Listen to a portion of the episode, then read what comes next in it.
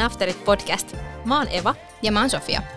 Tässä podcastissa me pureudutaan työelämään ja sen haasteisiin. Me työskennellään Vismalla, yhdessä Euroopan suurimmista ohjelmistotaloista, ja uskotaan siihen, että työelämän kuuluu olla aidosti mutkatonta. Miten selviytyä yritysmaailmassa? Entä miten mennä kohti omia unelmia, hyvinvointia ja tasapainoista elämää laiminlyömättä? Meillä ei näihin kysymyksiin ole vielä vastauksia, mutta tuu meidän ja mielenkiintoisten vieraiden kanssa pohtimaan näitä asioita. Eli tervetuloa mukaan aftereille! Let's go! Let's go!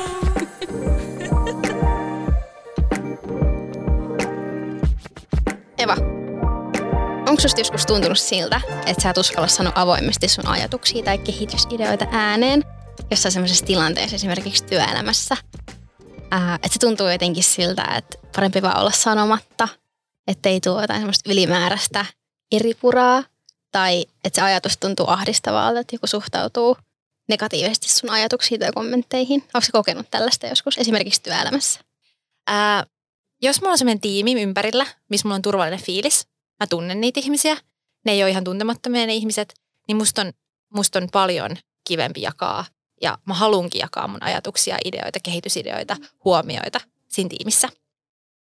Mutta jos taas sitten mulla on ihan uudet ihmiset ympärillä, tai mulla on jotenkin vähän semmoinen niinku epävarma fiilis siinä, ehkä ei semmoinen kaikkein turvallisin olo, niin silloin helposti voin kyllä jättää jotain sanomatta. Helpompi olla vaan ehkä joissain tilanteissa hiljaa, ja sitten mä vähän harmittaa, että miksi mä en nyt vaan sanonut tai nostanut esiin tätä ajatusta, mitä mulla oli jälkeenpäin. Mutta siinä hetkessä musta on voinut tuntua sille, että okei, että parempi vaan nyt ehkä, että mä oon hiljaa.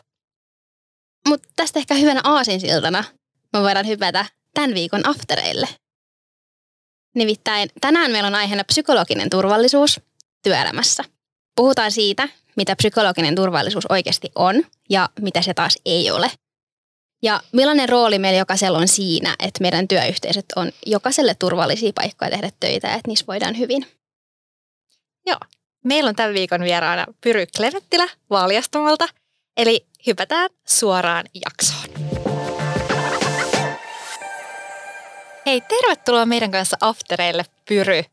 Sä oot omien sanojen mukaan tiimivaljastaja, jonka missio on valjastaa tiimien täysi potentiaali käyttöön. Tämän takia me nyt otettiin sut tänne studioon. Me halutaan myös meidän tiimille täysi potentiaali käyttöön. Siis me haluttaisiin nyt ihan aluksi ja tutustua suhun vähän laajemmin ennen kuin lähdetään purautumaan tähän tämän päivän aiheeseen. Eli kerroksä meille, että kuka sä Pyry oot? Mielelläni kerron ja kiitos vielä teille molemmille, että mä sain tulla tänne vieraaksi, koska tämä on mulle tosi kiva paikka nyt tulla keskustelemaan tärkeästä aiheesta. Kuka on Pyry? No, mä kuvailin itteni sillain, että mä oon semmoinen kaveri, kenen kanssa vähän huomaamatta ajautuu semmoisiin syvällisiin keskusteluihin. Mä oon tosi kiinnostunut aina ollut ihmisistä ja semmoisista tarinoista ihmisten taustalla, tosi nuoresta pitää.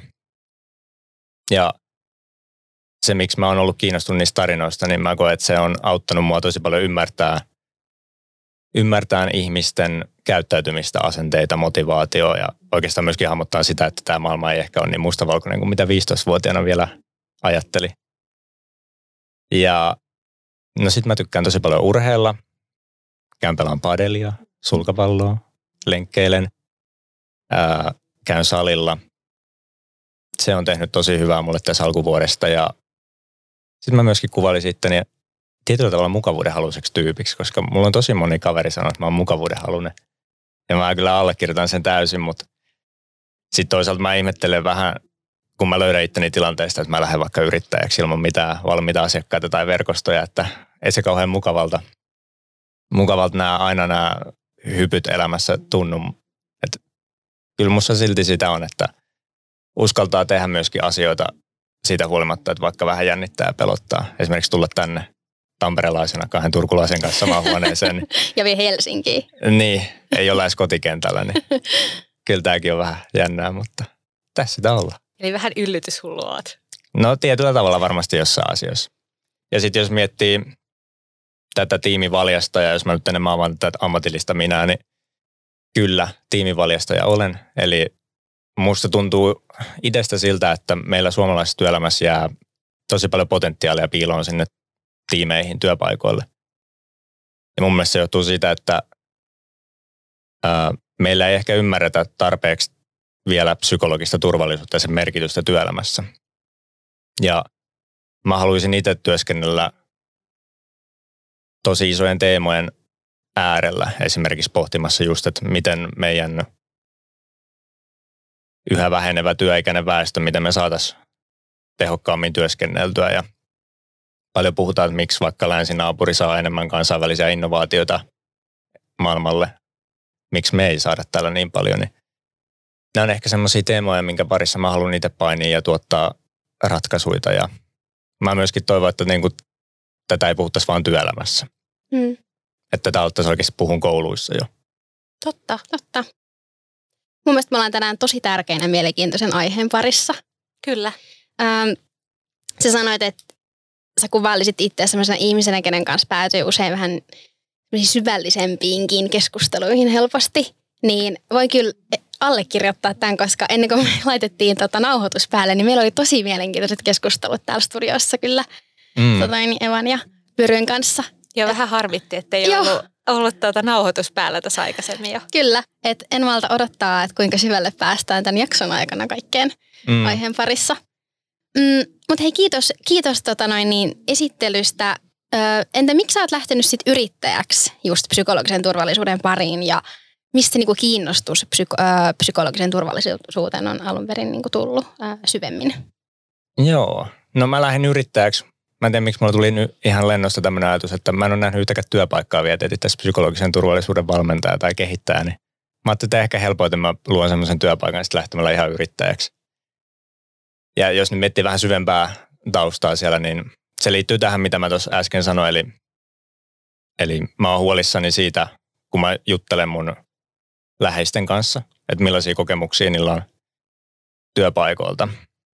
Ja erityisesti ehkä siitä johtamiskulttuurin näkökulmasta käsin, että saattaa olla vaikka ihan, puhutaan niin räikeistä asioista, että seksuaalista ahdistelua esimerkiksi työpaikalla edelleen ikävä kyllä esiintyy, mutta sitten myöskin tämmöisiä enemmän asioita, mitä ei ehkä näe niin helposti, vaikka just, että miten suhtaudutaan siihen, että pyydetään apua työpaikalla tai jos tehdään joku moka, saadaan jotain raivareita siitä, niin se on mun mielestä jotain semmoista, minkä niin kuin täytyisi muuttua, koska tällä hetkellä meillä on se tilanne, että kaikki tietää, että mitä tässä 3 vuoden aikana on nyt tapahtunut maailmalla. Eli tarkoitan sitä, että maailmantilanne ja työelämä muuttuu tosi kovaa vauhtia nyt tällä hetkellä. Että tulee semmoisia asioita eteen, mitä kukaan meistä ei pysty oikein ennustamaan. Se pakottaa yritykset miettii uudestaan niiden toimintaa ja mahdollisesti luomaan jotain uutta. Ja jos se työpaikalla on semmoinen pelon ilmapiiri, niin mitä veikkaatte, kuinka helppoa on luoda mitään uutta, jos tarvii pelata, että jos mä heitän tämän idean, niin miten tämä vaikuttaa mun maineeseen, tai jos mä nyt kerron tämän mokan, minkä mä tein viime viikolla, miten tämä vaikuttaa mun ensi viikolla olevan palkkakeskusteluun, tai koittaako toi työkaveri viedä tämän mun idea, jos mä nyt sen sanon tässä ilmoille, vaikka tämä on vähän tämmöinen puolivalmis, niin tämmöisessä kulttuurissa niin uuden luominen ei vaan yksinkertaisesti onnistu. Ja sen takia mä oon lähtenyt nyt yrittäjäksi, että mä haluan ratkaista tämän ongelman, että miten periaatteessa meidän yrityksistä tehdään kilpailukykyisempiä psykologisen turvallisuuden kautta ja saadaan vaikutettua semmoisiin asioihin, että miten porukka sitoutuu meillä työhön, miten virheitä voidaan tuoda esille helpommin, miten oppimiskykyisiä meidän tiimit voisikaan olla. Tämmöisiä aika isoja teemoja ja haasteellisiakin teemoja, minkä parin tässä nyt on itse lähtenyt, että katsotaan mihin yksi mies tässä voi vielä, miten voi tehdä muutosta aikaa, mutta kyllä mulla on hyvä luottoon tähän asiaan. Mulla myöskin. Ja mä uskon, että aihe käsittää tai koskettaa todella, todella monia. Ja jos se ei ole ajatellut, että ehkä koskettaa, niin ehkä tämän jakson myötä tai tämän jakson jälkeen tajua, että kyllähän tämä koskettaa varmaan munkin tai koskettaa munkin elämää vahvasti. Joo, ja mä ehkä tässä kohtaa on vielä hyvä ottaa kaikille se, että jos nyt jollekin tuli kuuntelemaan sellainen fiilis, että tämä olikin hei esihenkilö tai jollekin johtoportaalle tarkoitettua keskustelua, niin onko joku nyt ajatuspyry sulle, että millä me halutaan pysäyttää kaikki kuulijat jäämään tämän jakson äärelle, että tämä on ihan meille kaikille? Sillä mä sanon nyt stop. Hyvä. Pysähdy. Eli tämä on siitä hyvä aihe, koska totta kai tiimivetäjällä on tosi iso vastuu siitä kulttuurin kehittämisestä, mutta kun psykologinen turvallisuus, siihen liittyy just se vuorovaikutus siellä tiimissä. Ja me kaikki vuorovaikutetaan. Ja mun mielestä, jos yksikin tyyppi lähtee siellä tiimissä, niin kun innostuu tästä ajatuksesta ja lähtee vetämään taas, niin sillä voi oikeasti saada tosi isojakin muutoksia aikaa. Että kyllä tähän niin kun voi vaikuttaa. Ihan sama, oliko se tiimivetäjä vai tiimiläinen, niin jokaisen teoilla siellä on merkitystä, koska joka päivähän meidän teoilla niin joko luodaan sitä psykologista turvallisuutta tai sitten estetään sen syntymistä kaikilla meidän teoilla. Niillä on vaikutusta. Mutta hei, ennen kuin me lähdetään varsinaisesti tämän päivän aiheeseen vielä syvemmin, niin meillä on sulle tämän koko podin tärkein tutustumiskysymys. Eli Pyry, anna tulla. Jos sä saisit nytten päättää, että millaiset afterit järjestettäisiin, niin millaiset ne olisi? Että millaiset olisi niin sun unelma-afterit? Laitettaisiko me jotkut sellaiset keskustelukortit pöytään ja juteltaisiin syvemmin esimerkiksi tästä aiheesta vai lähettäisikö me torstai-Kalleen tanssimaan pöydälle vai millaiset olisi niin sun unelma-afterit? Siis mä oon tosi huono tanssi. Mä en uskalla ikinä tanssia. Mä veikkaan, että sitä torstai-Kallen pöydillä tanssimista, niin sitä ei välttämättä siellä olisi. Saa joku sitä vetää, jos haluaa, mutta mä veikkaan, että mä en ole siellä ekana. Mutta nuo keskustelukortit oli tosi hyvä idea. Mä ehkä tykkäisin, että se olisi semmoinen, olisi varattu joku rauhallinen tila sille porukalle, missä niin kuin mahtuisi ja pystyisi keskustelemaan. Ehkä jostain isommasta teemasta. Se voi olla joku, se voi olla vaikka ihan vaan verkostoituminen. Se voi olla vaikka psykologinen turvallisuus tai vaikka miten työviikkosi on mennyt. Joku tämmöinen niin kuin aihe, missä voitaisiin yhdessä keskustella. Ja vähän niin kuin tutustua toisiin. Mutta sitten mä en haluaisi, että se pysyisi ehkä koko aftereita näin asiallisissa teemoissa. Että sitten se olisi kiva, että se olisi jotain hyvää purtavaa ja se voisi olla joku kiva porukka-pleikkaripeli, vaikka That's You tai joku Knowledge is Power. Se on niin hyvä peli se That's You. Mä en ole pelannut sitä. Sun täytyy pelata. Mä en ole sen paitsi.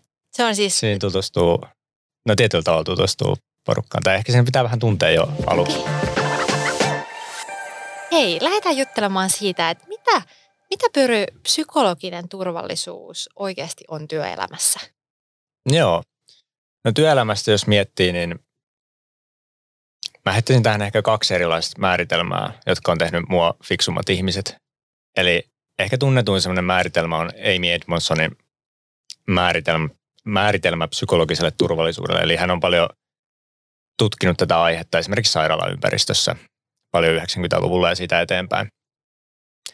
Hän on määritellyt, että tämä termi tarkoittaa sitä, että se on tiimin yhteinen uskomus siitä, että virheiden myöntäminen ja avun pyytäminen ei olisi millään tavalla rangaistavaa. Eli että se koko porukka niin kuin ajattelee, että tämä saa tehdä virheitä, pyytää apua ja niistä ei koidu mulle mitään huonoja seurauksia. Sitten toinen määritelmä, mitä mä ehkä itse tykkään enemmän käyttää, on tämmöinen Timothy Clarkin määritelmä psykologisesta turvallisuudesta, että se rakentuu sillä vaiheittain. Et ensimmäisenä on se, että ihmisillä on turvallisuus kuulua sen tiimiin. Ja siihen kuuluu siis sellaiset asiat, että kaikki kokee, että he tulee kunnioitetuksi, arvostetuksi, huomioiduksi siellä tiimissä. Tunnetaan sellaista yhteenkuuluvuuden tunnetta. Tehdään palveluksia muille. Ja en tarkoita mitään, että otetaan nyt joku puolen vuoden prokkis siitä työkaverilta vaan. Että ne on jotain tosi pieniä siellä arjessa näkyviä palveluksia. No sitten kun tämä ensimmäinen taso alkaa olemaan kunnossa, niin sitten päästään toiselle tasolle, mikä on turvallisuus oppia. Siihen kuluu sitten just, että uskalletaan tutkia, kokeilla, tehdä virheitä, oppia sitä kautta niistä, pyytää apua, varmistella. Sitten kun tämä asia alkaa olemaan kunnossa, niin päästään tämmöiselle tasolle, että turvallisuus osallistua tai turvallisuus vaikuttaa. Siinä puhutaan sitten enemmän semmoisista asioista, että mitkä meidän tiimin tavoitteet on, mitkä Eva ja Sofia sun tai teidän henkilökohtaiset tavoitteet on. Pääsettekö te niihin? Koetteko te, että selviätte niistä teidän työtehtävistä?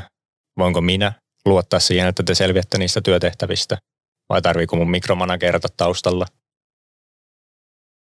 Siihen liittyy myöskin se, että miten me uskallettaisiin ajatella yli omien työroolien. Eli jos mä vaikka olen asiakaspalvelutyössä, niin onko mun näkökulmat myöskin arvokkaita vaikka taloushallinnon puolella tai markkinoinnin puolella tai tuotekehityksen puolella, vaikka ne ei mun päivittäisen työhön kuulu. Okei, sitten on aika tuhti paketti tähän mennessä, mutta vielä olisi sitten yksi taso. Eli jos tälle tasolle pääsee, niin sitten on tosi korkeata psykologista turvallisuutta tiimissä. Eli sitten on tämä turvallisuus haastaa. Eli siihen kuuluu semmoiset ehkä kaikista isoimmat sosiaaliset riskit, mitä me voidaan työpaikalla ottaa. Eli kuuluu ne, että me uskaltaa heittää keskeneräisiä ideoita ilman, että me ei edes tiedetä, että mihin ne johtaa, johtaako ne yhtään mihinkään. Me uskaltaan kyseenalaistaa toisten näkemyksiä nimenomaan rakentavasti niin, että siihen kuuluu se ihmisen kunnioitus. Me pyritään keskustelemaan asioista niin, että nimenomaan ne asiat riitelisi, eikä ne ihmiset siellä tiimissä. Ja siihen just kuuluu se, että ihmiset uskaltaisi haastaa, että okei, että meidän tiimi on tehnyt 5 vuotta. Tällä tavalla ollaan vedetty palaverit tähän tapaan. Mulla on tullut tämmöinen idea, että me saataisiin ehkä vähän tehokkuutta tähän muuttamalla nyt tätä yhtä juttua. Niin se, että ihmiset uskaltaisivat ton sanoa ilman, että sitä kukaan ajattelee, että no nyt toi astuu vähän tiimin vetään varpaalle tai toihan nyt on vaan meidän perustyöntekijä, että onko sillä nyt, onko sen ideat niin arvokkaita kuin muiden. Ja tämä Timothy Clark ajattelee just, että ihmisiltä ei voi odottaa sitä, että ne voi ensimmäisenä työpäivänä niin kuin hypätä siihen tilanteeseen, että ne uskaltaa kyseenalaistaa ja haastaa niin kuin oikeasti asioita. Vaan se vaatii sen, että ihmiset eka luo sen yhteyden toisiin. Eli täytyy panostaa siihen turvallisuuteen, kuulua siihen tiimiin ja pohtia niitä asioita. Mistä täällä voi todeta, että ihmiset tulee arvostetuksi täällä työpaikalla? Huomioidaanko täällä kaikkea vai onko täällä joku niin kuin meidän tiimikaveri semmoinen, että se ei edes huomaa eroa, että onko se täällä työpaikalla vai tekeekö se kotoa käsin, että kohtelu on samanmoista. Niihin asioihin on eka panostettava, että voi päästä sitten tuolle haastamisen tasolle. Tämmöisiä määritelmiä, mitä mä niinku, mihin mä oon itse törmännyt. Ja just tämä jälkimmäinen, tämä, että se rakentuu noiden tasojen kautta, niin se on semmoinen, mitä mä itse esimerkiksi mun valmennuksessa käytän hyvin paljon pohjana. Joo. Eli se, että uskaltaa haastaa vaikka työtiimissä jotain totuttuja toimintatapoja tai muuta vastaavaa, niin se on yksi korkeimmista psykologisen turvallisuuden tasoista. Joo. Näin voisi sanoa. Kyllä, joo. Näin se on. Ja tuohon mä nyt ehkä lisäsin sen vielä, että jotkuthan meistä on lähtökohtaisesti niin rohkeita persoonia, että uskaltaa tuoda niitä haastoja ja kyseenalaistuksia ilman, että he nyt välttämättä alkuun pohtii, että no mä haluaisin vähän aika tuntea tuota toista, että millainen se on ja miten se suhtautuu muuhun. Että osa meistä on niin rohkeita, että uskaltaa hypätä jo tuonne haastamisen tasolle. Mutta suurin osa meistä on kuitenkin semmoisia, että meidän tarvii luoda se yhteys sekä toisiin ihmisiin, että me uskalletaan esimerkiksi tehdä niitä virheitä. Saatiin sitten tuoda niitä vielä esille. Joo. Mulla jotenkin semmoinen ajatus tuli tästä, että noi on aika, kaikki mitä lueteltiin tuossa noi eri portailla kun käytiin tai tasoilla, niin ne on varmaan aika pitkälti meille kaikille myös semmoisia niinku tarpeita sinne työpaikalle. Että meidän pitäisi saada, noi kaikki niin kuin boksit pitäisi pystyä raksittamaan. Että et onhan se ihan kauhea tilanne, jos ei noita pysty raksittamaan noita kaikkia. Ja, mulle tuli itselle tässä semmoinen, että on ollut aika oikeasti varmastikin todella psykologisesti turvallisissa työpaikoissa. Ja mä olisin voinut kyllä tosi huonosti, jos mä olisin ollut jossain työpaikassa, missä noita ei olisi voinut raksittaa. Tokihan varmasti on ollut sellaisia tilanteita, että kun on tuntunut, että okei nyt, että on tullut erilaisia tilanteita, mutta semmoinen niin kuin pohja siinä työpaikassa on kyllä aina ollut toi. Että Joo. Mä mietin itse asiassa, kun mä mietin ihan samaa. Ja että voisi varmaan raksittaa noista jokaisen, ei ehkä riippuen aina siis työpaikasta, että onko ne kaikki tullut ehkä raksitettua, mutta suurimmassa kyllä. Että ehkä semmoiset niin kuin, missä ei ole, ne on yksittäisiä tilanteita, missä on ehkä yksittäisiä ihmisiä mukana. Ja niin kuten sanoit, niin tähän myöskin varmaan vaikuttaa se, että millainen persoona on myös itse. Että uskaltaako vaikka haastaa helposti tai kokeeko se niin ylipäätäänkin isompana kynnyksenä. Niin, se on just näin. Ja mä itse mietin sitä kanssa, että miten työpaikalle saataisiin yleisesti luotua niin semmoista kulttuuria, että olisi oikeasti helpompi ottaa esille kaikkia vaikeita asioita.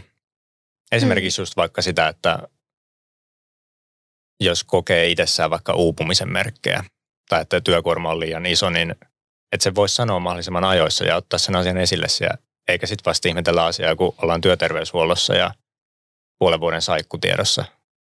Mm. Jotenkin tämmöistä vaikeista asioista niin kuin suoraan puhuminen, niin sitä mä itse niin kuin kaipaisin työpaikalle. Ja se on ehkä semmoinen, minkä mä oon kanssa huomannut niin kuin itse työelämässä, että monissa paikoissa varmasti on niin kuin semmoinen arvostuksen ja kunnioituksen meininki.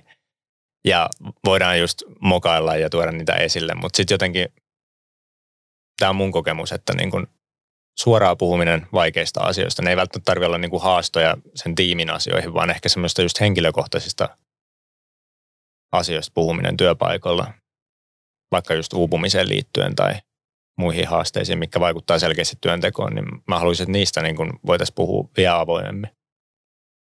Joo, mulle tuli tästä semmoinen mieleen, että on ehkä helpompi puhua työpaikalla asioista, vaikka jos lähdetään vaikka miettimään jotain strategiaa ja kun ei ole millään tavalla kenenkään henkilökohtaisia asioita, kenenkään henkilökohtaisia mielipiteitä, toimintatapoja niin, tai muita niin kuin käyttäytymiseen tai semmoiseen niin kuin toimintatapoihin liittyviä asioita, niin on helppo yhdessä vaikka nyt olla eri mieltä vaikka siitä, että hei, että tässä budjettia tarvitaan vaikka 20 000 euroa enemmän tähän asiaan, niin se ei varmaan niin kuin meidän niin kuin tiimiä tässä hajottaisi tai meillä ei tulisi kellekään epämiellyttävä fiilis keskustella siitä, että Pyry voi siellä nyt haastaa, että 20 tonnia tarvitaan ja Sofia haluaa, että ei nosteta budjettia ollenkaan ja that's it.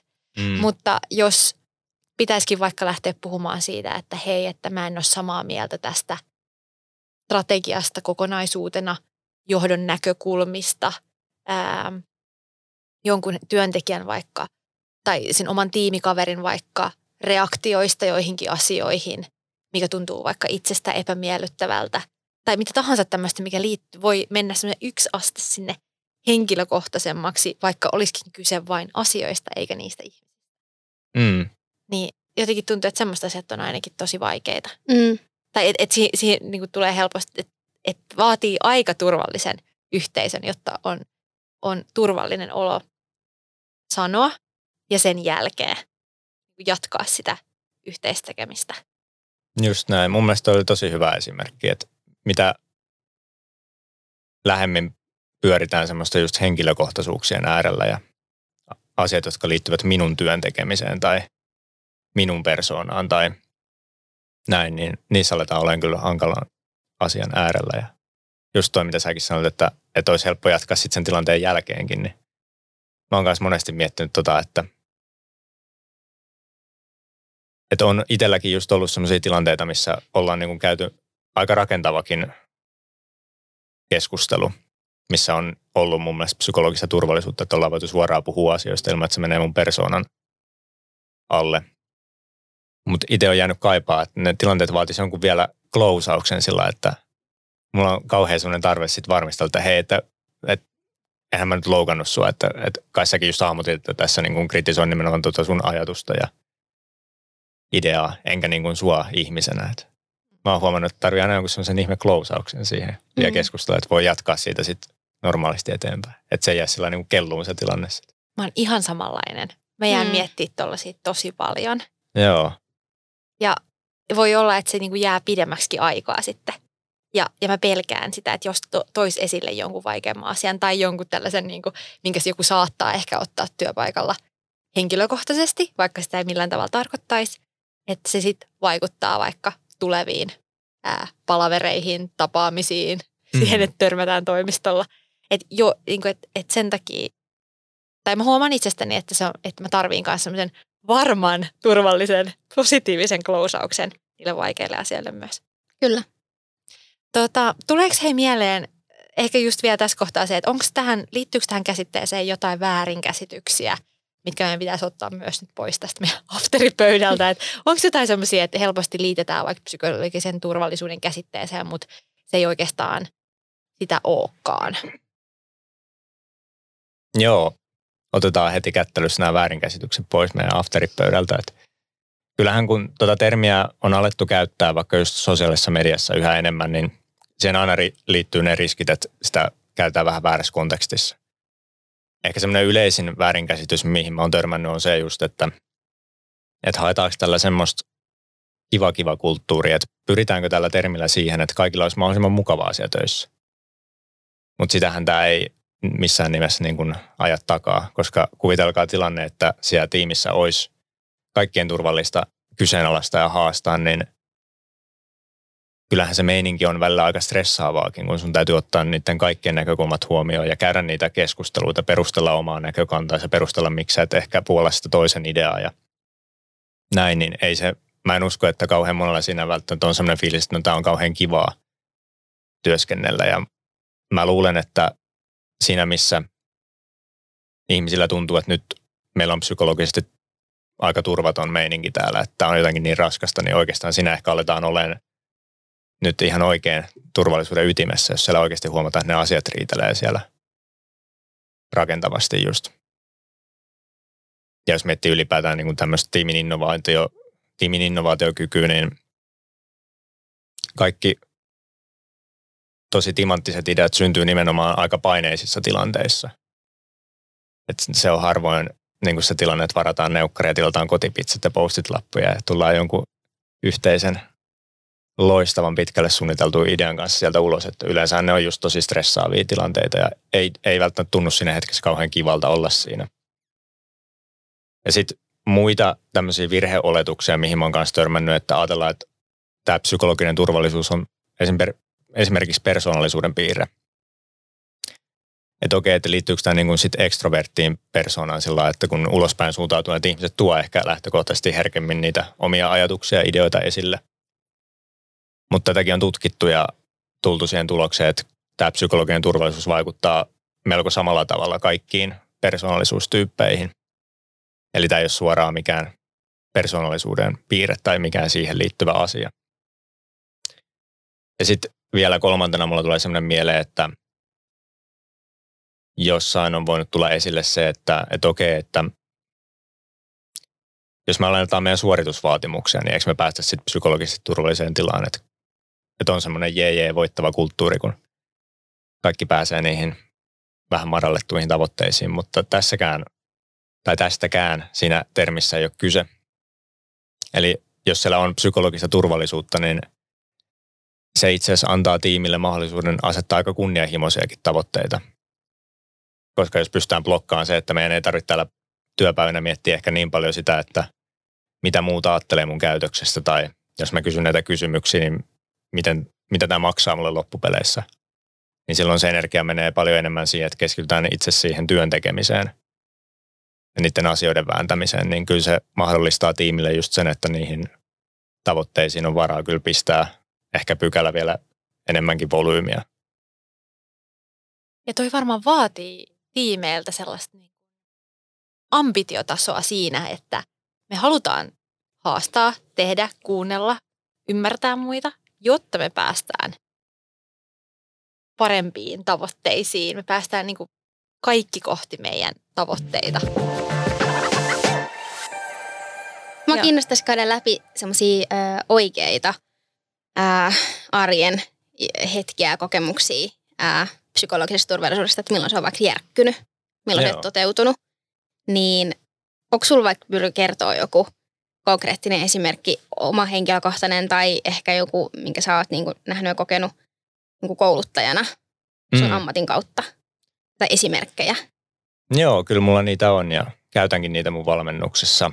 Tämä esimerkki on mun työuralta, kun mä olin vähän nuorempana töissä ja muistan, että mä hoidin yhtä tilausta loppuun, missä mun tavoitteena oli kerätä tavaraa kärryyn ja pistää kärry eteenpäin niin sanotusti. Ja huomasin sitten erään iltavuoron päätteeksi, että mä olin kerännyt sen tilauksen väärän tuotteen. En ollut vielä laittanut kärryä onneksi eteenpäin. Mutta kerännyt väärän tuotteen, sitten mä huomasin myös sen, että mä en oikeastaan tiedä, missä päin täällä myymälää niin tämä oikea tuote edes sijaitsee. Mä tarvin tähän apua. No totta kai nohevana työntekijänä menin sitten vuorossa olevan tiimin vetään luokse. Kysyin, että hei, mulla on tämmöinen tilanne, että pystytkö jeesiin? No tämän tiimin vetään vastaus oli sanaton, eli hän vaan nousi ylös ja osoitti kylmän viileästi toista työntekijää. Ja hetken siinä tilanteessa mietin, että mitä tapahtuu, että kunnes sitten tajusin, että okei, että hän niin kuin tarkoittaa sillä, että kysyn niin kuin tuolta työntekijältä, enkä häneltä. Ja kysynkin sitten tältä työntekijältä apua ja hänen kanssaan saatiin hoidettua se asia kuntoon, mutta se, minkä mulle jäi mieleen perehdytyksestä, että kun tulee tämmöinen virhe, niin se vaatii lomakkeelle muutoksia. Ja sen mä niin kuin tiesin varmaksi, että tähän ainoa henkilö auttaa on se tiiminvetäjä. Niin sitten mä menin vielä sen tilauslomakkeen kanssa sen tiiminvetäjälle ja sanoin, että hei, niin, että tämä vaatii nyt tämän muutoksen tähän lomakkeelle, että pystytkö sä auttaa. Niin hänen vastaus sitten tähän oli, että anna tänne se lappu. Ja niin kuin suurin piirtein repi sen mun kädestä. Ja sitten mä olin siinä tilanteessa tosi hämmentynyt, en mä siinä osannut, enkä kyennyt sanoa mitään sillai vastaankaan. Ja mä vaan ajattelin, että okei, että tämmöistä meininki täällä työpaikalla ja ehkä yleistäkin työelämässä on, että tää on vaan niin kuin nieltävä. Mutta jälkeenpäin ajateltuna sitten, kun miettii, että mitä vaikutuksia se sitä aiheutti mulle siinä lopputyösuhteen aikana, oli se, että mä en uskaltanut just sanoa niistä virheistä niin herkästi.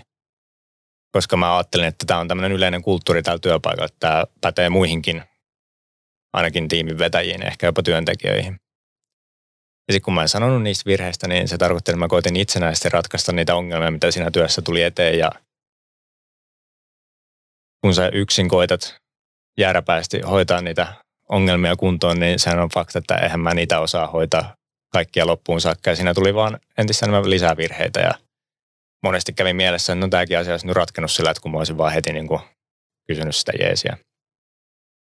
Tämä on mun mielestä yksi esimerkki, konkreettinen esimerkki, miltä se psykologinen turvattomuus voi työpaikalla sitten näyttää.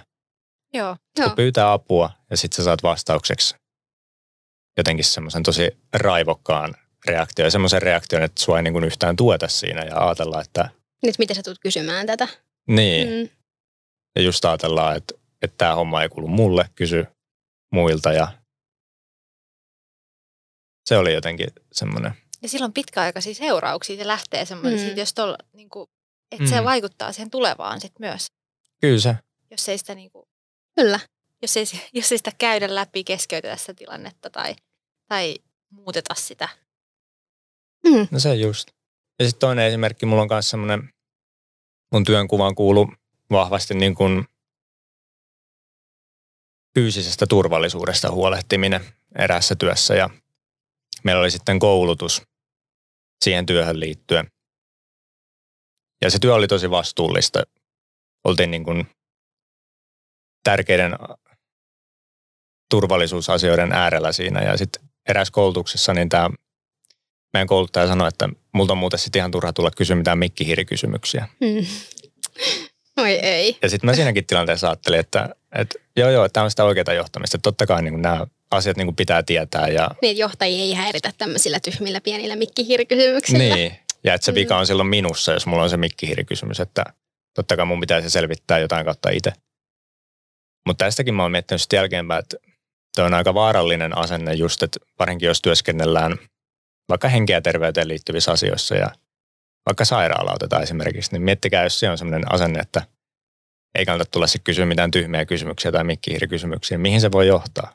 Sehän voi maksaa jonkun elämän. Kyllä. Pahimmillaan näin. Sen sijaan, että se on sellainen kulttuuri, että totta kai tulkaa niin kuin varmistaa ja kysyä. Ja niin kuin se on jotenkin sellainen asenne, mitä mä en oikein ymmärrä. Toi on niin, tuntuu ihan käsittämättömältä.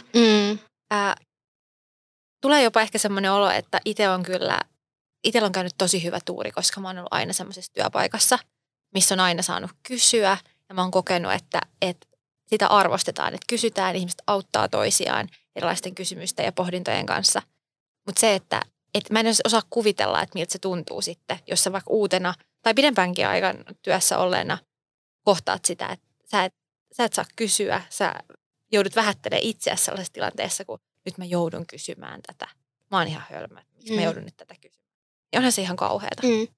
Jos mä mietin vaikka jotain ihan ensimmäisiä tämmöisiä kesätyöpaikkoja, vaikka joskus about 15-vuotiaana, niin mullakin on kyllä mielessä monta semmoista niinku kokemusta, että on ollut joku yksi tai kaksi tiettyä persoonaa siinä työyhteisössä, kenestä on välittynyt semmoinen fiilis, että sä et voi mennä kysymään jotain ihan yksinkertaista asiaa, vaikka missä on joku tietty siivousväline tai miten vaikka tässä jostain kassasta, että mistä napista mun täytyy painaa, että tulee joku tämmöinen. Mm. Että kyllä on niinku tommosia, että on tommosia vallitsevia ilmapiirejä on kyllä ollut. Joskus, etenkin jos miettii jotain ihan niinku, niin sanotusti työuran alkua, olisit kioskista jossain muussa. Että tämmöisiä yksittäisiä tilanteita on kyllä valitettavasti tullut aika paljonkin ehkä eteen. Ja joskus musta tuntuu, että joku semmoinen niinku ihan yksi persoona tai yksi ihminen voi tuoda siihen sen epämukavan fiiliksen. Tässä just mun mielestä päästäänkin siihen, että kuinka iso rooli yhdelläkin tyypillä on siellä tiimissä. Niin. Tämän asian parissa. Mulla on itse asiassa yksi esimerkki myöskin vielä. Yhdessä aikaisemmassa työpaikassa oli tosi paljon kaikki isoja uudistuksia ja muutoksia ihan jatkuvasti. Ja mä olin tosi väsynyt, niin kun, todella niin kun uupumuksen rajamailla. Ja sitten jossain kohtaa mä vaan niinku uskalsin sit kakistaa sen niinku ulos. Että et nyt alkaa niinku mennä rajoilla, että et mä en kohta enää jaksa. Niin mä sain siihen vähän sen tyylistä vastausta silloin, että et älä ota asioita raskaasti. Että niinku, et älä niinku ajattele noin paljon tai että niinku chillaa vähän. Niin, eikö se ollut helppo? Joo. Tosi helppo muuttaa. Joo, silleen niinku, hei, okei. Onneksi sanoit. Toi. Joo, hei, siis kiitos. Kyllä nyt hyvin. Joo. Siis, ja mä uskon, että sillä on edelleen vaikutusta ehkä siihen, että jos alkaa mennä vähän lujaa, niin sit voi helposti mennä siihen, että tekee niinku liikaa ja alkaa väsyttää. Niin vitsi, mulla voi olla tänä päivänäkin vaikeeta niinku sanoa ja myöntää sitä. Että hei, että nyt alkaa itse asiassa olla niinku vähän liikaa vaikka töitä tai jotain, että täytyy vähän hidastaa tai että alkaa vähän väsyttää. Ja se, mä luulen, että se juontaa ehkä jostain silleen, niinku, että joku on sanonut mulle, että sä vaan itse ehkä nyt ajattelet liikaa tai otat liian raskasti näitä asioita. Ja ihan supertoksista. Niin. Vai mitä mieltä? No kyllä, ja mulla on just se mielessä, että miettikää, että kun me 15-vuotiaana mennään sinne kiskalle töihin ja nähdään tietynlaista johtamista ja reagointia, niin mehän niin kuin väkisin otetaan siitä mallia tai ajatellaan, että okei, näin ne asiat varmaan menee. Moni meistä varmaan ajattelee niin. Että miettikää, mikä vaikutus sillä olisi, että jos siellä kiskalla olisi vähän eri asenne niitä meitä 15-vuotiaita kohtaan, niin olisiko sulla tänä päivänä sitten helpompi just ottaa vaikka tämä uupumisasia esille? Niin. Jos me oltaisiin totuttu jo siihen niin kuin tosi aikaisessa vaiheessa, ehkä jo koulussa, niin näiden aiheiden pariin, että joo, millaista on niin kuin hyvä ilmapiiri työpaikalla tai johtaminen tai mistä nyt teemasta haluaakaan tässä puhua. Niin. Niinpä.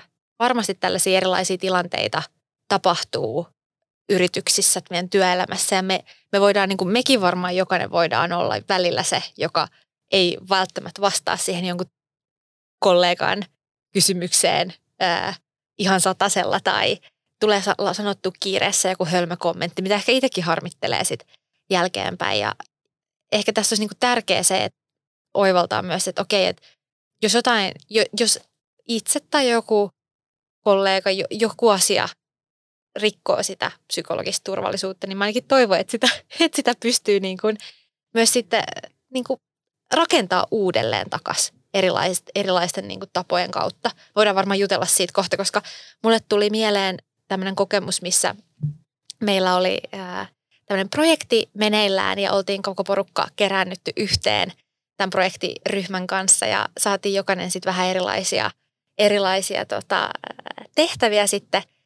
Ja mä sain ihan suhteettoman paljon tekemistä esimerkiksi tauon ajaksi. Eli muut lähti tauolle ja multa pyydettiin tosi iso lista kaikkia asioita, että mitä pitää sitten hoitaa. Ja siinä oli muutenkin tapahtunut jo muutamia tällaisia ennen tätä taukoa, semmoisia, että vaikka joku tietokone ei toiminut ja mä sain sitten vähän, että Eva, hei, että miksi et sä nyt saat tätä tietokonetta toimimaan, ja mä yritin auttaa ja yritetään laittaa kaikki laitteet toimimaan ja joku asia oli mennyt jo vähän, oltiin jo minuutti myöhässä oltu aikaisemminkin jossain asiassa, mutta tosiaan tämä tauko tuli ja mulla oli tämä kasa etsittäviä ja hoidettavia asioita ja mä tulin sitten minuutin myöhässä tai minuutin pari myöhässä ja sitten alkoi tosi kova semmoinen syyttö siitä, hei, että miksi et saa ajoissa, että mikä tässä mättää, Eva, että sä aiheutat tässä koko ajan jotain ongelmaa tälle meidän projektille, että että taas ollaan myöhässä, että eikä sitä. Ja sitä kirottiin aika kova äänisesti siihen koko tiimin kuulee, ja mä olin aika järkyttynyt. Mä olin aivan silleen, että hetkinen, että miten mä menin ihan lukkoon. Yleensä mä en kauhean helposti mene lukkoon, mutta siinä tilanteessa mä menin aivan lukkoon ja mietin, niin kuin mun päässä meni semmoinen, että lähdeks mä vaan pois, sanonks mä jotain. Kaikki kattoo pöytää, kaikki muut kattoo pöytää, mä saan niinku tutaa tämän asian kanssa. Ja se oli kyllä semmoinen hetki, kun musta tuntui, että mun turvallisuus rikottiin aivan täysin olla mun työpaikalla. Ja se oli ihan niin kuin, se meni niin kuin ihan parissa minuutissa niin kuin rikki se oma turvallisuuden kokemus. Ja ihan täysin tutut ihmiset ympärillä ja jostain niin kuin, ihan jostain muualta tuuli sillä hetkellä. Ja mikä niin kuin ehkä semmoinen, niin kuin, sitä ei käsitelty niinkään mitenkään kauhean suoraan siinä tilanteessa. Ehkä todettiin sitten vaan, että tällä porukan vetäjällä oli vähän huono päivä ja hän sanoi, että hän on nukkunut vähän huonosti ja se kuitattiin sillä. Mutta se, mikä ehkä siinä, niin kuin, mitä mä halusin nostaa tällä tarinalla esille, oli se, että koska nämä ihmiset on edelleen niitä, kenen kanssa mä teen niin kuin töitä ja ollaan niin kuin yhdessä ja halutaan rakentaa sellaista niin kuin yhteistä hyvään tekemisen meininkiä, niin oli tosi tärkeää, että se myös niin kuin ratkaista. Että tämähän se niin kuin mahdollisuus sille, että mä olisin niin kuin jatkossakin aina, että no en mä nyt sitten enää ole tässä niin kuin porukassa vaikka tekemässä jotain juttua. Niin. Mun mielestä oli ihanaa, että me puhuttiin tästä sitten jälkeenpäin. Me puhuttiin, että miksi oli käynyt näin, pyydettiin anteeksi. Ja mä puhuin siitä myös mun esihenkilön kanssa ja me käytiin sitä läpi ja puhuttiin siitä, että meidän organisaatiossa missään tapauksessa tämmöinen niin kuin käytös ei ole ok.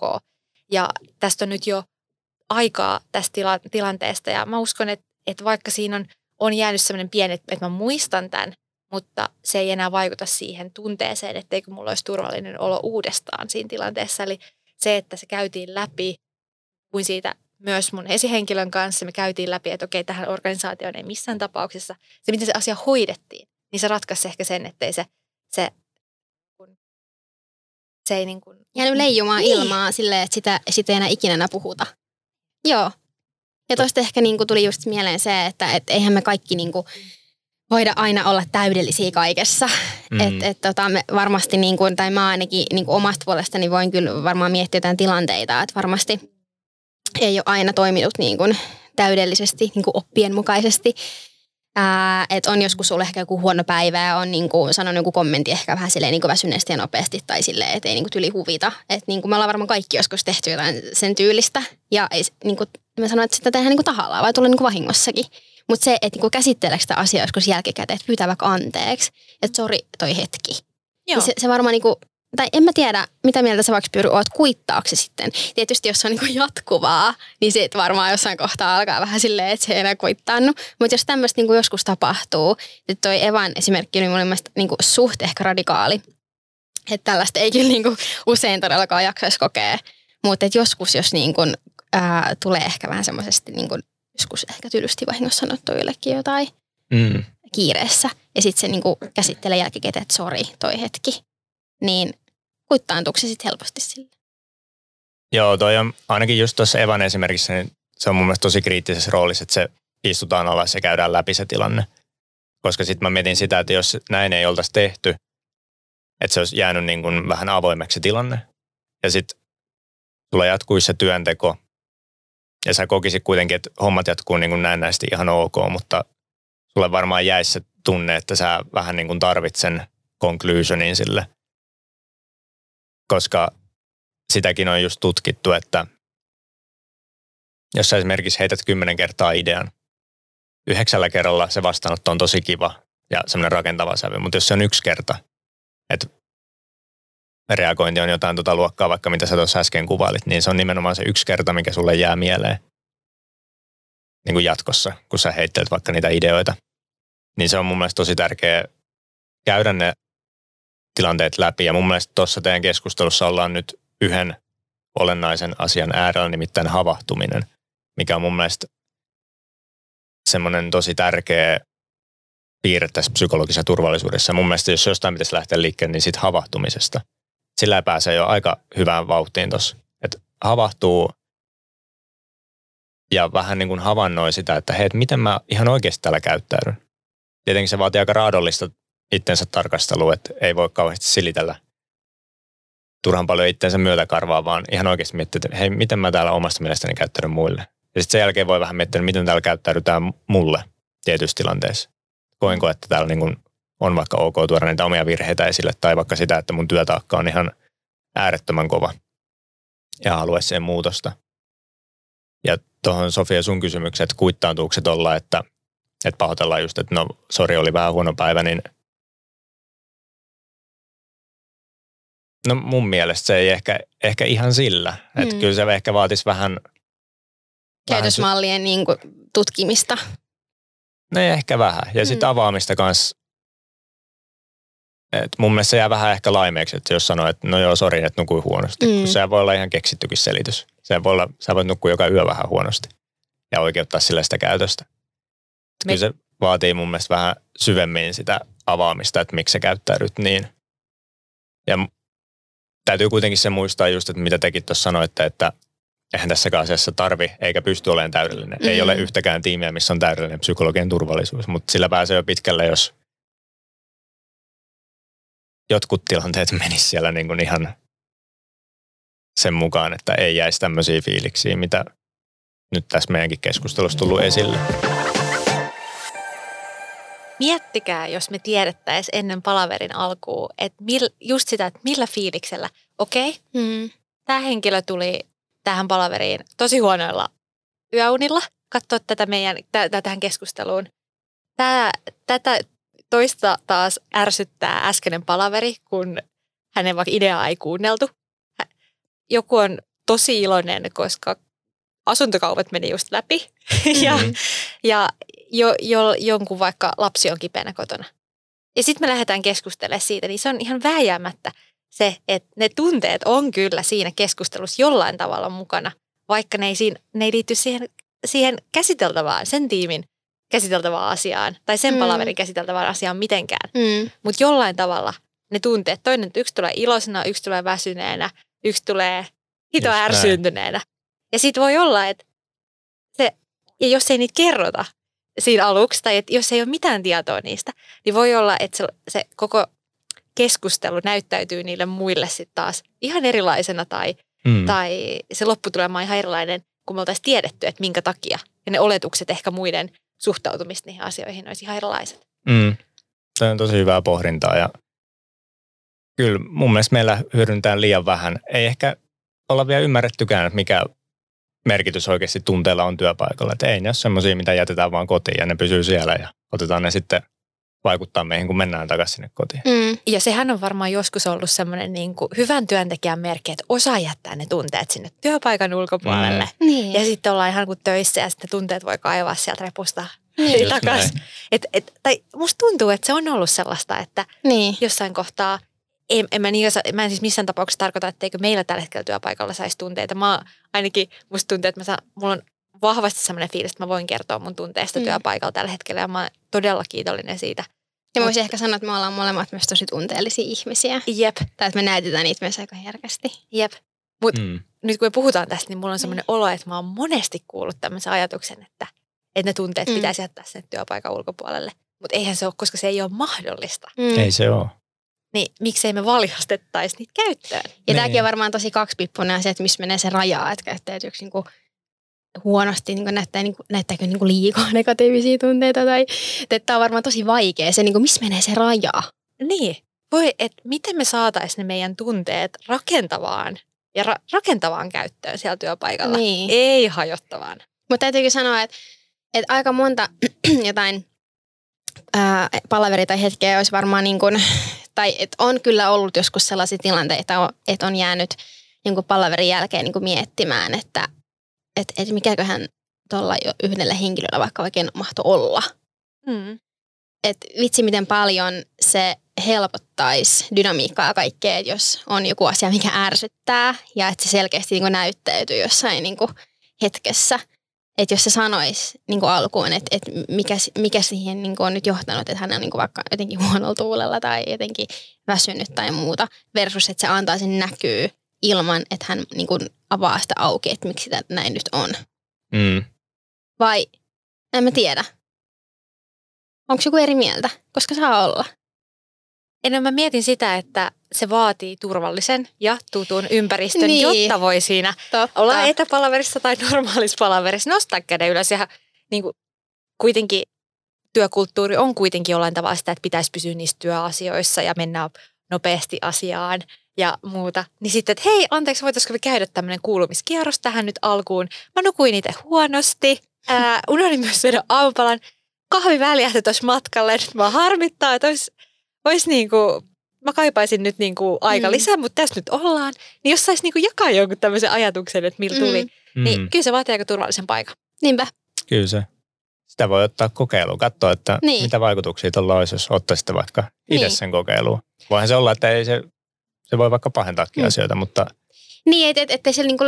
Että niin kuin se hyvissä rajoissa, että se lietso semmoista negatiivista. Tämä on tosi vaikeaa. Ja mä en halua kuulostaa siltä, että ei saisi, mutta missä menee se raja? Mutta sitten vaihtoehtoisesti mun mielestä sekin mun mielestä vaatii psykologista turvallisuuden tunnetta, että sä pystyt myös jakamaan semmoisia jotain niin kuin onnentunteita. Kyllä. Tai jotain niin kuin hyviä hetkiä ilman, että miettii vaikka, että kehunko nyt liikaa tai nostanko jotain omaa onnistumista tai että mulla oli niin kuin aivan ihanaa täydellinen viikonloppu ja kävin vaikka se reissussa ja että vitsit, että vitiks mä jakaa tätä, niin, kuulostaako siihen tyhmältä. Mutta onkaan se niinku myöskin niinku vice versa, että uskaltaa myös jakaa tai onnen tunteita. Just näin. Ja mun mielestä tässä tullaan just siihen, että kun olisi semmoinen avoin kulttuuri, että sä voisit avoimesti puhua niistä asioista, kuitenkin sisällyttäen sen kunnioituksen siinä. Avoimesti, mutta kunnioittavasti. Voisi puhua niistä onnistumisista. Sun ei tarvitse pelätä, että ajatellaanko, että sä nyt oot joku ylimielinen tyyppi täällä. Ja... Niin, paukuttelee henkseleitä. Niin. Tai sitten sä voisit sanoa ihan suoraan niistä negatiivisista tunteista, vaikka niitä olisikin vaikka useastikin. Mutta usein ne helpottaa myöskin, kun sä saat sanottu ne ääneen ja ehkä saat jotain reaktioa kavereiltakin siihen. Joo. Joo, ehkä mä voisin jatkaa tätä mun, että mä olin tullut nyt siihen tilanteeseen äsken mun esimerkkini kanssa, sen väljähtäneen kahvin kanssa, sitä harmitti. Niin. Mutta ehkä just se, että onhan sekin, että tai en missään tapauksessa haluaisi työpaikalleni tai tiimilleni tuoda semmoista olla, että mua ei kiinnosta olla nyt tippaakaan tässä, vaan se, että arvostaa oikeasti se, että mä oon tässä tiimin kavereiden kanssa ja just se, että hei, mä tulin tällaisesta tilanteesta, mutta kiva olla tässä. Mutta tiedätte, että mitä tässä tapahtui äsken, että jos mä tuun vähän tohinalla ja sellaisella vähän puhisevana, niin hei, ei hätää, tästä selvittiin, mutta tässä ollaan. Kahvin haen ehkä kohta uudemman. Tässä ollaan. Mä tykkään esimerkiksi siitä, että usein kun me nähdään Eva, me asutaan eri kaupungeissa, niin me ei nähdä joka päivä niin kuin fyysisesti, niin yleensä jos, voi aika helposti havaita, jos toisella on ollut vähän niin kuin tietynlainen aamu. Rough times. Niin, musta on kiva, että sit voidaan yleensä silleen, että okei, mikä on? Okei, miten menee? Tiedätkö, että heti laitetaan heti nostetaan kissa pöydälle ja sitten kun se on vähän käyty läpi, niin jes, aletaan nyt tämä meidän työpäivä tai meidän prokkis, mitä me tultiin tekemään. Niin se on kyllä oikeasti aika puhdistavaa välillä. Tai mun mielestä meillä aika usein käy silleen, että sä näet jo toisesta. On ja siis toisaalta meillä on kyllä ihan myös ihan, me ideoidaan ihan valtavasti yhdessä. Me tehdään kaikki siis todella lennokkaita prokkiksi yhdessä. Heitetään välillä ihan semmoisia pölöikiä juttuja, ideoita, mitä ei todellakaan voi toteuttaa, mutta me heitetään ne silti ilmaa. Niin. Esimerkiksi tämä AfterIT Podcast nyt on hyvä esimerkki siitä. Mutta hei, Pyry, millaisia vaikutuksia psykologisella turvallisuudella sitten on? Me ollaan nyt puhuttu aika paljonkin omia kokemuksia esimerkkejä, mutta et miten jos miettii käytäntöä? No joo. Sillä on aika paljonkin vaikutuksia. Esimerkiksi jos miettii, että kun ollaan puhuttu siitä uuden luomisesta ja uusien ratkaisujen etsimisestä, niin kaikki tämmöinenhän helpottuu, jos siellä on ok esittää ideoita. Nimenomaan kaikkien on ok esittää niitä ideoita ja kysymyksiä. Ja haetaankin ehkä sitä erilaista ajattelutapaa. Että tunnistetaan, että okei, no Pyry ajattelee kauhean riskihakuisesti, mutta sitten just Sofia ajattelee kauhean optimistisesti ja mahdollisuusnäkökulmilta, niin miten me saataisiin näitä ajatustapoja iskettyä yhteen tämän asian tiimoilta. Niin kaikki tämmöinen uuden luominen, innovatiivisuus tehostuu. Oppiminen on helpompaa, koska niitä virheitä voidaan ensinnäkin tehdä ja tuoda esille, käydä niitä läpi yhdessä. Jossain tiimissä jopa palkitaan mokista. Muita vaikutuksia on just, että ihmiset sitoutuu paremmin siihen työhön, työpaikkaan myöskin. Onhan toi psykologinen turvallisuus, mun mielestä on ohjelmistoalalla ehkä aletaan hahmottaa sen tärkeys, kun on joku ala, mistä kilpaillaan kynsin ja hampain osaajista, jolla on ehkä hahmotettu, että aina se palkkakuitti ei välttämättä ole se isoin juttu, vaan sä voit kilpailla myöskin sillä, että millainen psykologinen turvallisuus siellä työpaikalla on, koska se on vähän semmoinen asia, että se kyllä valuu muuallekin. Sitä ei ole oikein pysty pitämään piilossa. Se näkyy, miten sä oot asiakkaiden kanssa. Se näkyy työhaastatteluissa. Se valuu kyllä ulkopuolelle myöskin. Sitä on vaikea pitää piilossa. On. Ja voin kyllä allekirjoittaa sen, että kyllä ainakin meillä Vismalla tehdään ihan valtavasti töitä koko tämän alueen, tai koko tällä kentällä. Ja ehkä ei, vaikka ei ehkä puhuta tällä niin kuin termillä, mutta nämä osa-alueiden kanssa kyllä tehdään paljon töitä just se, että olisi mahdollisimman hyvä olla, olisi mahdollisimman hyvä areena innovaatiolle, ideoinnille, ajatuksille. Ja kyllä meillä saa just olla erilaisia tunteita ja ihmisiä täällä töissä. Eli onko se periaatteessa tämmöinen yksi hyvien tiimien menestystekijä, että siellä vallitsee hyvä psykologinen turvallisuus? Kyllä se on. Ei tarvitse uskoa mua, mutta uskokaa vaikka tutkimuksia, mitä on tehty. Esimerkiksi monille on varmasti tuttu se Googlella 2010-luvulla tehty tutkimusprojekti Aristotle. Siinä ajateltiin, no ensinnäkin se tutkimuskysymys oli, että mikä tekee menestyvästä tiimistä menestyvä. Otettiin 180 tiimiä siihen tutkittavaksi useiksi vuosiksi ja ensi alkuun ajateltiin, että no menestyvän tiimin tekee tietenkin ne, että sinne otetaan mukaan niin kuin porukka tosi älykkäitä, luovia, lahjakkaita ihmisiä, kello on korkeakoulutustausta. Tämä oli se ennakkoasetelma, mutta sitten huomattiinkin, että no ei se pidä paikkaansa. Eli ne tiimit on menestyvämpiä, ketkä jakaa siellä tiimissä aktiivisesti tietoa, ideoi, tekee virheitä, tuo niitä esille, haastaa, kykenee sen haaston kautta muuttamaan myöskin suuntaa tekemiselle. Antaa ja pyytää palautetta. Kaikki tämmöiset asiat huomattiin, että selittää ylivoimaisesti eniten sitä tiimin menestystä. Vasta tämän jälkeen sitten tuli muut asiat siinä tutkimuksessa esille, mutta tämä on tosiaan siellä todettu Googlella, että psykologinen turvallisuus on tärkein yksittäinen tekijä, mikä selittää tiimin menestymistä. Hei tässä ehkä tulee myös sellainen ajatus, koska siis meillähän, tai vähän jo sivuttiinkin sitä, että tiimeissähän on tosi erilaisia persoonia ja joku voi olla just rohkeampi jakamaan asioita, joku voi olla ehkä vähän ujompi, joku ehkä vaatii enemmän aikaa joihinkin asioihin kuin toinen. Niin mahtuuko Pyry kaikki erilaiset persoonat ja persoonallisuudet psykologisesti turvalliseen työyhteisöön? Lyhyt vastaus todellakin mahtuu. Eli jos mietitään niin kuin just sitä uusien asioiden luomista tai ideointia, niin harvoin niin kuin tiimit saa luotua mitään niin kuin uutta tai odottamatonta tai outoa, jos siellä on porukka niin kuin samanlaisia persoonia ja samanlaisia ajattelijoita. Et mun mielestä se paras hyöty saadaan nimenomaan sillä, että pysähdytään sen äärellä, että hei, millaisia ajattelijoita meillä täällä on ja millaista osaamista meiltä löytyy. Vähän semmoista ehkä piilossakin olevaa, mitä ei ole tässä normityöarjessa tullut esille, niin mun mielestä se psykologinen turvallisuus perustuu nimenomaan siihen, että nimenomaan kaikki ihmiset hyväksytään ilman mitään ehtoja ja ennakkoluuloja siihen porukkaan mukaan. Ja kaikki persoonat hyväksytään ilman mitään erillisiä ehtoja tai ennakkoluuloja siihen porukkaan. Ja totta kai niin kuin kaikilla persoonilla on semmoisia piirteitä, mitkä luo sitä psykologista turvallisuutta, mutta myöskin blokkaa sitä. Oli kyseessä sitten joku temperamenttinen ekstrovertti tai sitten ehkä vähän hiljaisempi introvertti, niin niissä molemmissa on hyviä ja huonoja piirteitä, mitkä luo sitä psykologista turvallisuutta tai ei luo. Mutta siinä on just tärkeää jokaisen nimenomaan pysähtyä ja havahtua sen oman käytöksen äärelle, että hei, että onko mä semmoinen ihminen, kelle porukka uskaltaa tulla vaikka sanoa niitä vaikeita asioita. Onko mä oikeasti semmoinen ihminen? Miten mä niihin reagoin? Tai luonko mä edes semmoisia hetkiä, että mulla on mahdollista edes tulla niitä tämän työkiireen keskellä sanoa. Sitten sen jälkeen tarkastelisi ehkä, että no entäs mitäs mieltä mä oon sitten, että mun tiimikavereiden toiminnasta. Onko Sofialle ja Evalle helppo tulla sanoa, jos mä oon tehnyt virheen ja tarvitsen vaikka apua. Ja sitten pureksii sitä ehkä vielä syvemmin, että jos mulla on sellainen fiilis, että no ei ole helppo, että miksi? Miksi mulla on sellainen mielikuva, että ei ole helppo? Mikä se unelmatilanne olisi sitten? Mitä tavoiteltaisiin? Tämmöisiä asioita mulla tulee tuohon mieleen. Olisi tosi mielenkiintoista katsoa itseään yhden päivän ajan toisen ihmisen silmin. Mutta silleen samalla tosi pelottavaa. Siis tosi pelottavaa. Ja sitä voisi katsoa omaa käytöstään joskus ehkä erikin silmin sen jälkeen. Ja joo, se olisi pelottavaa. Mutta mä koen sen myös tosi tärkeäksi, että pystyisi niinku tarkastelemaan omia käytösmalleja ja niinku kehittää niitä. Ihan ehdottomasti. Joo.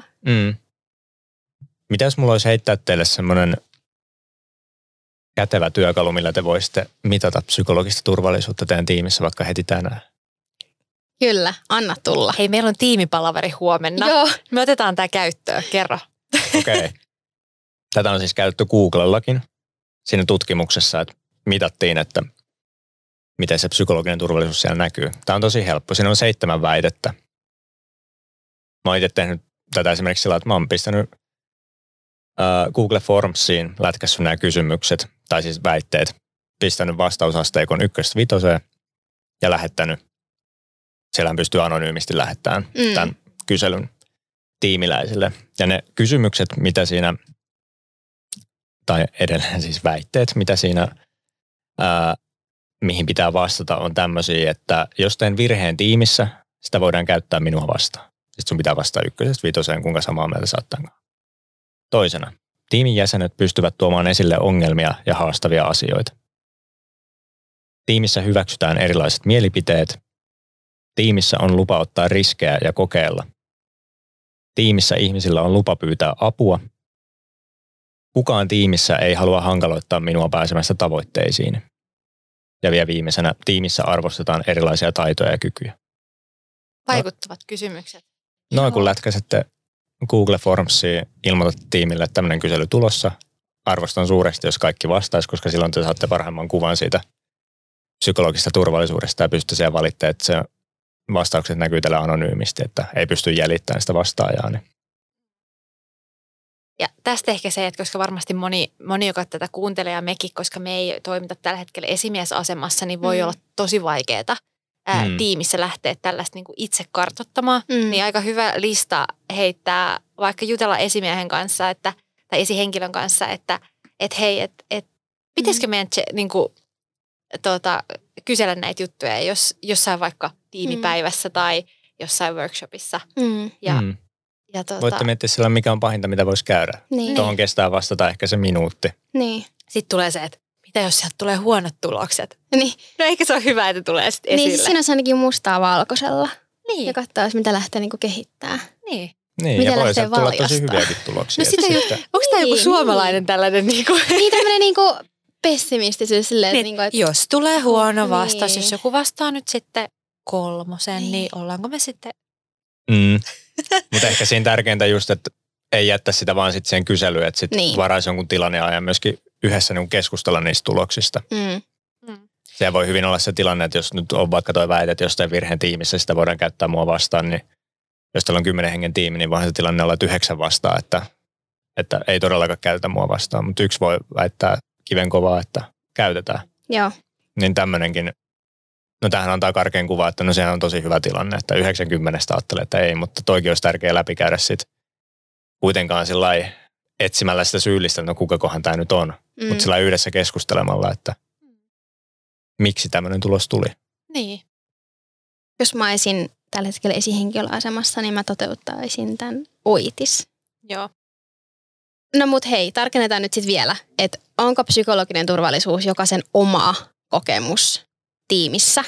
No näissä psykologisen turvallisuuden määritelmissähän niin monesti on mukana se, että se painottaa sitä, että se on tiimin yhteinen uskomus, että on ok vaikka pyytää apua. Esimerkiksi Amy Edmondsonin on siteerannut sen niin, että se on tiimin yhteinen uskomus asioista, mutta sitten mä itse pohdin sitä niin, että kyllä se kuitenkin on yksilöllinen kokemus, koska jos esimerkiksi sitä lähtee mittaamaan vaikka väittämällä, että tiimissä on lupa tehdä virheitä, jos sen väitteen esittää Sofialle, niin sen vastaus voi olla eri kuin Pyryn. niin siihen mä pohjaan sitä, että se psykologinen turvallisuus kuitenkin on subjektiivinen kokemus, eli meillä kaikilla on vähän se, me koetaan asiat eri tavalla. Hei, otetaan tähän loppuun nyt, Pyry, tämmöinen kysymys, että jos sun pitäisi sanoa 3 semmoista yleispätevää vinkkiä siihen, että miten tämän psykologisen turvallisuuden ja tämän koko aiheen kanssa voi omassa työyhteisössä lähteä liikkeelle. Jos huomaa, että okei, tässä olisi jotain kehitettävää, tähän haluaisi pureutua, tätä pitäisi käsitellä enemmän. Miten pitäisi lähteä liikkeelle? 3 vinkkiä. 3 tiukkaa vinkkiä. 3 tiukkaa vinkkiä. Okei. No paljon ollaan just puhuttu siitä havahtumisesta nyt tässä podcastin aikana, niin se olisi ehkä se, millä mä eka lähtisin liikkeelle, ennen kuin edes avaat suutas, niin jotenkin havahdun miettiin niitä tilanteita, että missä sulla itsellä vaikka tulee psykologisesti turvaton olo. Mieti sitä omaa käytöstä. Onko sulle helppo tulla sanoa niistä mokista tai uusista ideoista? Ja mietin myöskin, että jos sä ajattelet sillä lailla, että no meillä on ihan varmasti hyvä psykologinen turvallisuus, niin pureksi sitä, että no mistä se näkyy? Missä tilanteissa meillä on psykologista turvallisuutta? Et jotenkin semmoinen havahtuminen. Mun mielestä tällä niin kun, jos pystyy vaan semmoiseen niin kun oman toiminnan reflektoimiseen, niin sillä pääsee niin kun äärimmäisen pitkälle tässä asiassa. Toisena mä lähtisin miettimään sitä, että millaisia palveluksia mä teen täällä muille. Tehdäänkö mulle mitään palveluksia? Millaisia ne on? Missä tilanteissa? Tekeekö kaikki tiimiläiset vai vaan joku mun paras kaveri täältä vai? Ja samoin sitten, että teekö mä niitä palveluksia vaan sille mun parhaalle kaverille vai pyydäänkö mä vaikka lounaalle koskaan sitä tyyppiä, kenen kanssa mä oon ollut täällä vähiten jutuissa. Ja sitten 3. mä heitän semmoisen vinkin, että kun sä havahdut jossain tilanteessa, leikitään nyt, että ollaan palaverissa, joku heittää idean ja sä huomaat, että porukka siihen vaikka nauraa tai pilkkaavasti käyttäytyy sitä kohtaan, niin se vaatii tosi paljon rohkeutta, mutta siihen pitäisi puuttua niin kuin siinä hetkessä samanteen, että hei, mä huomasin muuten tommosen jutun, että hahmotitko sä itse vaikka sun reaktio tuohon? Että jos noita tilanteita haluaa lähteä kitkeen ja muuttaa, niin niihin on tartuttava heti niissä hetkissä. Ja pidettävä vähän niin kuin nollatoleranssi, että jos siellä vaikka on yhteisesti puhuttu, että no me halutaan semmoista käytöstä, että ihmiset uskaltaa heittää ideaa ja meillä on nollatoleranssi pilkkaamiselle, niin niissä hetkissä on pakko niin kuin jonkun siihen tarttua. Se ei aina tarvitse olla sen tiimin vetään, se voi olla kuka vaan sieltä tiimistä. Sen mä vielä tuohon lisään, että just, että miten sit tarttuu niissä hetkissä, niin ihan vaan kertoo, että mitä sä havaitsit siinä. Että hei Pertti, mä huomasin, että sä muuten reagoit tuohon Evan ideaan tuolla, että mitä mieltä sä oot niin kuin tämmöisestä käytöksestä. Tai huomasitko sä itse? Mm-hmm. Ihmiset ei välttämättä aina just tunnista sitä omaa käytöstä noissa tilanteissa. Eli havahtuminen, millaisia palveluksia sä teet muille. Ja sit kun sä huomaat niitä tilanteita, missä sä tajut, että tässä ei ole psykologista turvallisuutta, niin tartu siinä hetkessä. Ota se asia puheeksi siellä suoraan. Ihan loistavia konkreettisia esimerkkejä, niin kuin tämmöisiä, mitä niin kuin voi heti alkaa miettiä. Joo, mä oon ihan mykistynyt. Siis wow. Joo. Musta tuntuu, että tämä oli todella niin kuin ajatuksia herättävä, asioita valaiseva keskustelu. Kyllä. Mistä saa ihan varmasti vietyä nyt oppeja ja semmoisia pohdintoja omaan arkeen, omaan tekemiseen, omiin kohtaamisiin. Mm. Että tässä on kyllä, ja mä uskon, että me jokainen voidaan kyllä kehittyä näissä. Mm. Että kukaan ei kyllä voinut laittaa vielä ruksiin, että hei, nämä kaikki on nyt niinku hoidossa. Mm. Että jokainen me kyllä voidaan varmasti jonkun aihealueen, tällä kentällä niinku aihealueen niinku ääreen pysähtyä ja miettiä, että hei, tätä mä haluan nyt vielä kehittää itsessäni. Mm. No mitä te lähtisitte viemään sitä käytäntöä tämän psykologisen turvallisuuden kehittämisessä? Onko teillä tullut tämän keskustelun pohjalta mitään ideaa? Siis mä tarttuisin heti tuohon, kun sä sanoit, että tuossa kun mainitsit ne 3 vinkkiä, että jos kokee semmoisen turvattomuuden tunnen jossain hetkessä, että sanoo heti siinä hetkessä, niin toi on niinku semmoinen, mitä voisi ainakin yrittää. Mä oon tosi huono tossa. Mä ottaisin ihan saman. Joo. Toi oli mun mielestä, siis toi oli todella semmoinen asia, miten sitä ei yleensä jääkin semmoinen niin jähmettyy hetkeksi. En mä sano tähän mitään. Ja sitten ehkä sitä miettii sitten jälkeenpäin tai sanoo jollekin toiselle, että mä koin tällaisen. Itse kun sen olisi voinut purkaa siinä tilanteessa. Mä luulen, että aika moni voi varmaan samaistua siihen, tai mä ainakin niin koko ajan semmoisen lukkotilan. Mm. Se tulee monille ja se on noissa mun vinkkeissä kyllä vaikein. munkin mielestä just toi, että niin kuin sanoin, että se vaatii tosi paljon rohkeutta. Mutta muistakaa sekin, että sitten kun se palaveri päättyy ja teille jää se fiilis, että no miksi mä en ole sanonut, niin sanokaa se edes siinä hetkessä sitten. Niin. Että hei, mulla jäi tuossa sanomatta ja halusinkin sen vaikka sulle kahden kesken sanoa, niin se on ihan ok myös silloin mun mielestä. Joo, toi oli hyvä. Hei, kiitos Pyry ihan valtavasti, aivan erittäin tärkeästä keskustelusta. Kiitos teille. Ja viimeinen ja tiukin kysymys tässä jaksossa. Koitko psykologisesti turvallista tunnetta meidän kanssa täällä Podistudiossa? Onko tähän muuta vastausta kuin kyllä? Ei, kyllä vakavasti sanottuna, niin mun mielestä tässä kyllä koin, koska me saatiin kaikki mun mielestä tuotua vaikeitakin asioita tässä esille, vaikka just omalta työuralta. Ja kyllähän tähän liittyy paljon just semmoinen, että mitä aistii just toisista, että kyllä mä teistä aistin, että teille voi sanoa myöskin sitä, että jos mä oon eri mieltä jostain. Tässä nyt ei ehkä hirveästi semmoista tullut, mistä oltaisiin oltu hirveästi eri mieltä kukin, mutta lyhyesti ja ytimäkkäästi kyllä koen psykologisesti turvallista oloa tässä podcastissa. Mahtavaa. Toivottavasti teki. Kyllä. Todellakin. Tää saa mokailla. Esimerkiksi kolauttaa käsipöytään, mikä kuuluu jaksosta sun muuta. Joo, muutama ehkä täytyy ottaa. Tai muutama kolautus pitää editoida tästä pois. Joo. Hei, onko jotain, ehkä lopuksi tähän kuulijoille vielä se, että onko jotain, missä sua voi seurata, sun ajatuksiin tutustua lisää? Kyllä. Mä suosittelen ottaa Instassa haltuun tilin Valjastamo. Sieltä mut tavoittaa ja pääsee tosi paljon lukeen näitä mun ajatuksia psykologista turvallisuudesta ja myöskin LinkedInissä mut voi lisätä siellä Connectioniksi, eli Pyry Klemettilä nimellä löytyy sieltä ja mielelläni verkostoidun eri ihmisten kanssa ja jaan ajatuksia puolin ja toisin. Eli Valjastamo ja Pyry Klemettilä. Joo, käykää hei konnektaamassa, käykää kurkkaamassa Pyryn sometilit ja muistakaa, että myös meillä Visma Finlandilla on meidän sometilit. Meille saa laittaa palautetta meidän jaksosta, ajatuksia, jos tästä heräs, jos on jotain muita ideoita, kehitysajatuksia, murskatuomiota, että ihan hirveätä jauhantaa siellä. Siis kaikkea saa laittaa meille tulemaan positiivisen sävyyn mielellään. Vitsi. Kyllä. Kiitos, että sä tulit meidän vieraksi puhumaan tästä supertärkeästä aiheesta. Kiitos teille. Tämä oli mulle tosi iso kunnia päästä tänne teidän kanssa juttelemaan tästä. Kiitos Pyry. Hei, seuraaviin aftereihin. Moikka! Moikka! Moi moi!